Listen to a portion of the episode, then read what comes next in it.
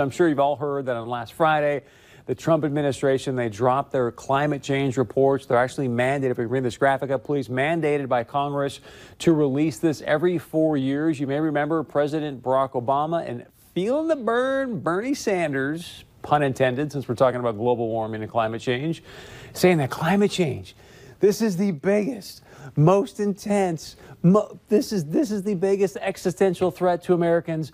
Even as we have, you know, ISIS chopping off the heads of Americans, climate change is a thing that we all should be worried about. So that's obviously one side of the coin of this conversation. Then you have President Trump. He was asked about his own administration's report. Here's what he had to say. Yeah, I don't believe it. No, no, I don't believe it.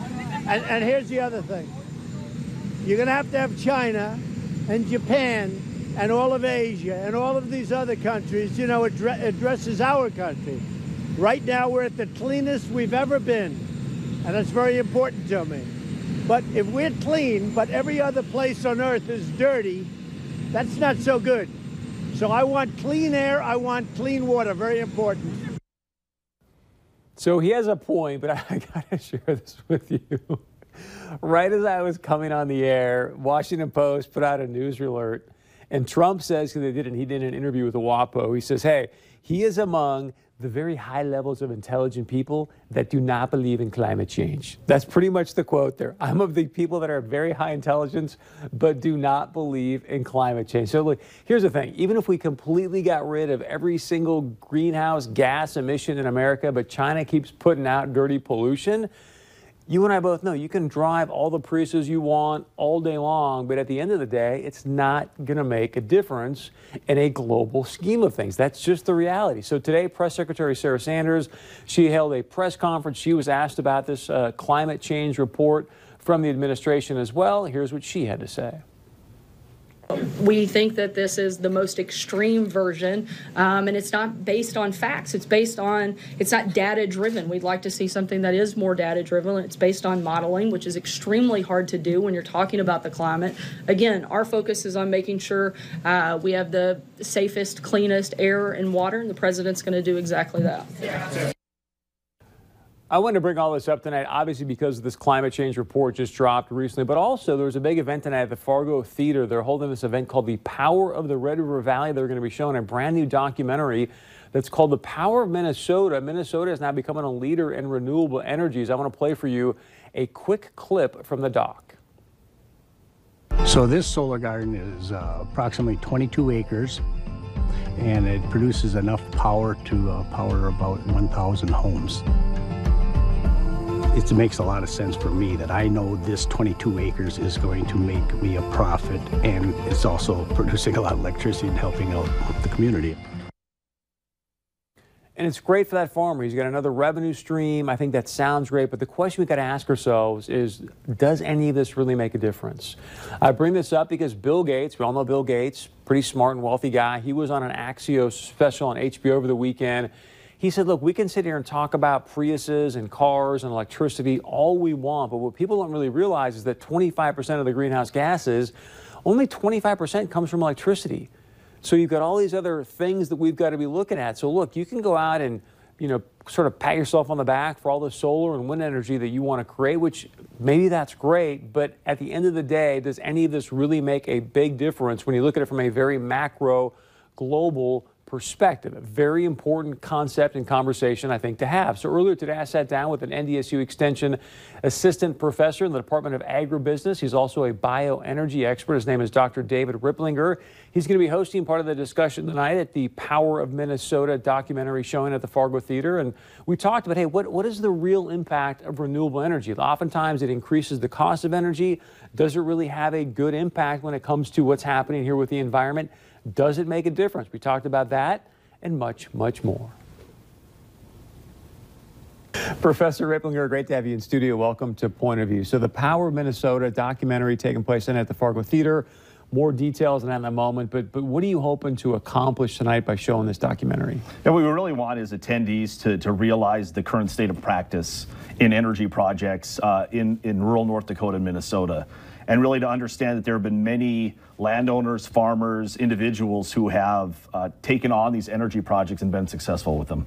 Yeah, one of the things that jumped out to me, I actually watched the doc, and they talk like it, it's sort of a new revenue stream. What was interesting is one guy had a 22 acre solar farm, and I saw that. And I obviously don't know the economy like you do, the, but the economics is that I was like, okay, so now he's got the solar farm.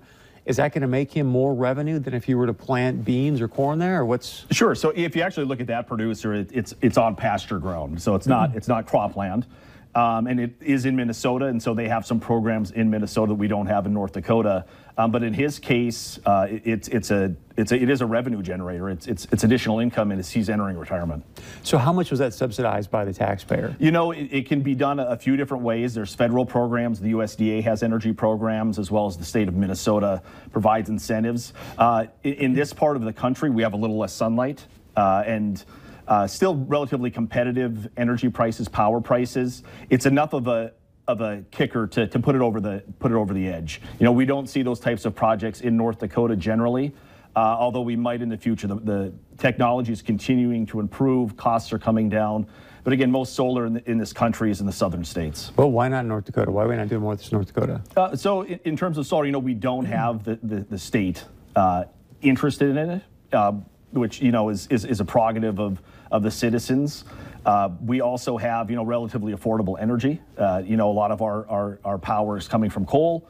And, and, here we're, we're relatively competitive with that. So to push these newer technologies may or may not work. So to me, that seems to be the rub. I look at North Dakota, mm-hmm. uh, we've got very clean air here, and yet we produce a ton mm-hmm. of coal. Mm-hmm. And yet Minnesota at one point didn't want to take our coal, and then it raises the cost of energy for their consumers. No, absolutely. And, and the cost of some of these regulations uh, explicitly causes the price of power to increase. And so the question is are there environmental benefits that offset that, or are the citizenry uh, happy to uh, impose taxes or, or, fees upon themselves for a real or perceived benefit. But I think that's the thing. So are you actually making an impact? Because, and no offense to Prius drivers, but I think people drive a Prius like, oh, look at me, I feel good about myself, or I recycle or whatever. But mm-hmm. does it really move the needle at all, or it's just more of, hey, look at me, I can feel good about myself? Well, I, I think it's both. And you know, I think that it for for electric car operators, it, it moves it a little bit. Again, depending on where the power is generated. Um, you know, because you you might just be swapping petroleum for fossil for other fossil fuels for coal uh, or natural gas. Uh, but again, you know, there may be real financial benefits. There are possibly some environmental benefits as well. But again, if you talk down, if you come back to the individual consumer, it is their choice. It's, it's a decision that they get to make. Well, not necessarily if Minnesota wasn't going to take our coal, I guess is what I'm getting at. Well, so. yeah, and that was found that, that, that that's unconstitutional. The right. Inter, the Interstate Commerce Clause kind of stepped in and said you did, can't do but at one point they thought, here's what I want to get at. There was an interesting piece, Bill Gates, and, and we know this whole climate mm-hmm. report came out from the Trump administration recently. Bill Gates was on Axios, and he says, look, what people don't realize or aren't thinking about is that electricity is only 25% of this greenhouse gas emissions problem. Mm-hmm. You still have 24% coming from agriculture, 15% from transportation. So by doing these solar panels or the, the wind farms, mm-hmm. again, are we just doing a do good or feel good thing, or is it actually going to make an impact when it comes to greenhouse gas emissions? Mm-hmm. You know, absolutely. And I, and I, would, I would actually take this perspective. You know, if we're taking uh, greenhouse gas emissions and climate change seriously, then we do need to address it in different ways. One of the biggest challenges or uh, things that confuse me as an economist is it's all piecemeal. And so we have different states pursuing different strategies, the federal government pursuing different strategies in different space, be it power or transportation fuel. And, and again, if this is important and something we do want to deal with, I would expect and hope that there's some more consistency, at least on the federal level. Do you think it's enough? I mean, we had this new climate report out. Mm-hmm. Do, you, do you agree with what this climate report said? Well, so I'm not a climate climatologist. I'm not a climate expert, so I can't question their science. I don't have the background to, to critique it. Uh, it. My my interest is how might we address these issues? Either but in what terms, issue specifically? What's that? What issue specifically? I guess that's what I'm getting at. Yeah. So for me, it's you know what do we do in terms of agriculture to make sure that if climate change does occur, if there's a, you know a, a, an immediate dramatic shift, are we in North Dakota ready to uh, address that change? Or uh, one of the things I work with in industrial agriculture, if I was going to build a processing plant in North Dakota, and the climate varies or changes a bit, you know, will it still be a viable plant, you know, a decade or two decades uh, down the road? But I think you could just say the climate changes no matter what you do. Well, yeah. So climate varies, and of course, we live in in, in, in the northern plains, and we have. Uh, ex, you know, extreme climate, right? It's and climate variation. You know, we've been experiencing what I call a wet cycle for the last two decades. You know, going before that, it was quite dry, and those affect agriculture. And so then my question is, and again, because I'm not a climatologist, is how do we make smart decisions as agricultural producers or agricultural processors or industry to make sure that as climate varies, that we're in a position to, to remain profitable. And that's my question. So, so we've got all these models now that are determining what possibly could happen in the mm-hmm. future about climate change. Mm-hmm. Climate change is no matter what. So why add all these extra costs on for something that may even never happen? Th- that's a great th- that's a great question. Again, I don't have the, the background in that to, to, to really address that issue again because I don't I don't have the background in the climate models. I just say as an economist, you know, what would this mean? How could we respond? And again, a lot of a lot of the work that's been done, you know, initially was on the climate science part, and now we're seeing others, including economists, becoming part of that conversation, saying, okay, so if this is really the situation, that if we are uh, reducing carbon dioxide and other greenhouse gases, and we need to deal with it. What is the best way to do it? And it and for me as an economist, you have to be careful because it's not necessarily stop doing what we're doing, but looking at other tools in the toolbox or creating other tools to help mitigate those effects. And I think that's missed a lot um, by a lot of lot of people who are interested in this, as well as climatologists, because they don't take that next step.